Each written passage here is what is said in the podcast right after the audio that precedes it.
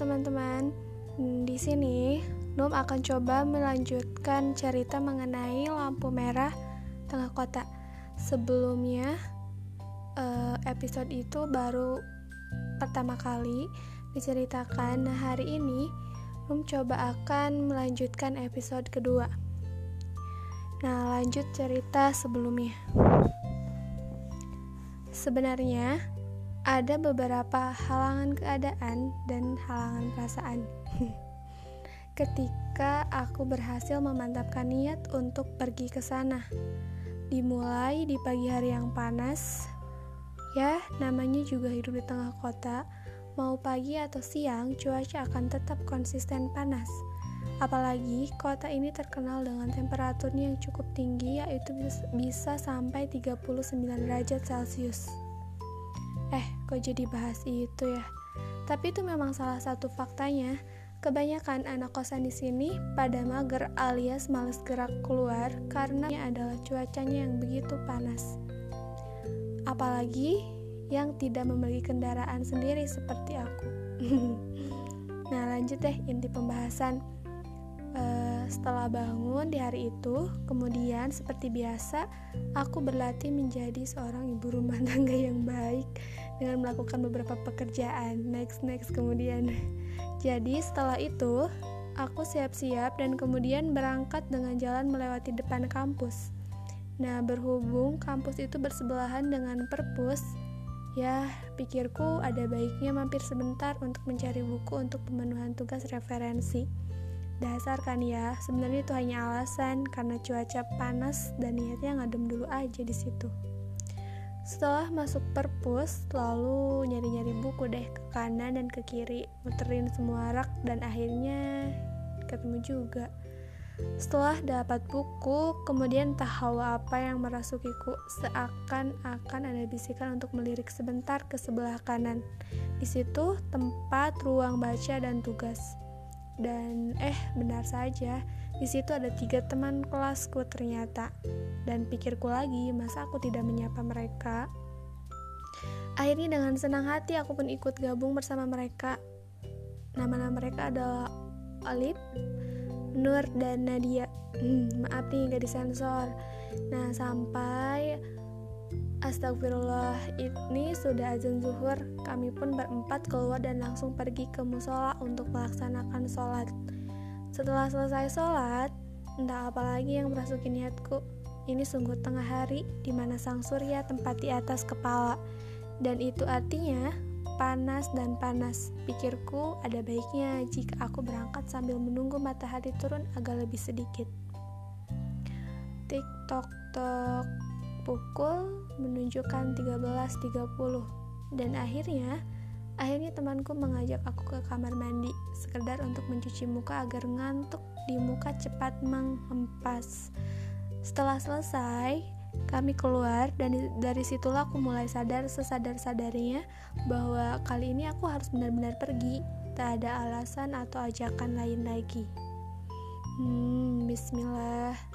Aku pamitan dengan teman-teman dan kemudian aku berangkat beranjak akan pergi ke terminal kota di mana biasanya aku akan pergi untuk pulang namun lain dengan kali ini aku bukan pergi untuk pulang melainkan pergi untuk sebenar-benarnya pergi Nah, jika menggunakan kendaraan umum, itu sebenarnya ada dua jurusan yang aku tahu, yaitu ada angkot D3 dan juga D8 untuk bisa sampai ke sana.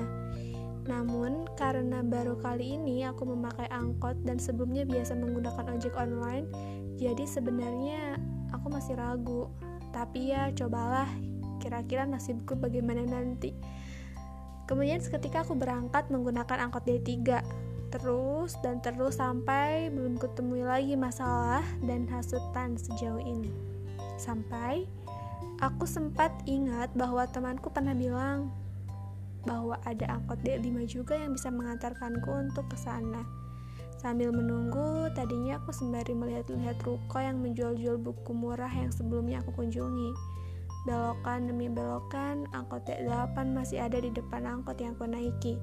Sampai suatu ketika, aku ingat bahwa itu belokan terakhir yang dulu terdapat rokok, ruko, maaf, ruko buku yang sempat kubeli beberapa buku.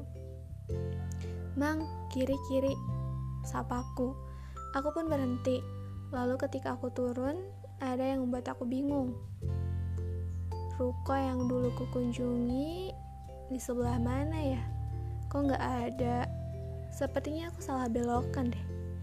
Tapi karena sudah terlanjur turun, ya sudahlah, aku lanjutkan perjalanan dengan berjalan kaki. Sejauh 100 meter ke depan. Namun ya Allah, aku kehilangan jejak angkot D8. Aku sedikit panik hingga aku berada di sebuah pasar dan aku melihat terminal kecil di situ dan hanya ada angkot D5 yang sebelumnya sempat temanku beritahu. Aku pun dengan percaya dirinya menaiki tanpa bertanya ke arah mana angkot itu pergi. Nah, itulah salah satu kebiasaanku. Aku lebih suka tersesat daripada bertanya. Lanjut ya, sepanjang jalan dengan kebisingan suara deru mesin kendaraan dan waktu semakin menunjukkan kesoreannya, aku berpikir kok nggak sampai-sampai, sampai mama angkotnya bertanya duluan padaku dengan percaya dirinya. Neng, berhenti di mana? Di terminal, Pak.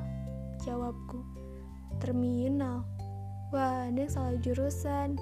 Terminal sudah lewat di belakang. Neng harusnya naik angkot D8. Oh gitu ya pak. Terus ini ke mana pak? Pura-pura gak kaget gitu. Terus kata mamangnya lagi Ini nanti muter ke pusat pasar neng. Nanti neng turun di situ aja Terus naik angkot D8 Buset deh Tiga kali puteran Inilah yang kusebut sebagai menyesatkan diri di tengah kota. Oh ya udah pak. Nanti saya berhenti di situ aja tanpa gedumel lebih lama lagi, akhirnya aku turun dan berhenti pinggir jalan yang sambil menunggu angkutan umum dari 8 lewat. Dan yap, selang 5 menit dia lewat juga deh. Aku akhirnya naik tanpa ragu. Ya iyalah, orang bener taunya dari 8. dan dengan beberapa waktu aku lewati, tiga memang angkot dan tiga jurusan berbeda rasa-rasanya itu sudah membuat aku terbiasa. Alhamdulillah, sampai Aku penumpang terakhir yang sampai di terminal. Dan inilah tempat tujuan dari beberapa rintangan keadaan dan perasaan sebelumnya aku sebutkan. Dengan kehendak Allah, aku sampai dengan selamat. Dan apa tujuanku? Nah, selanjutnya akan dibahas masih di episode Lampu Merah Tengah Kota. Terima kasih sudah mendengarkan cerita.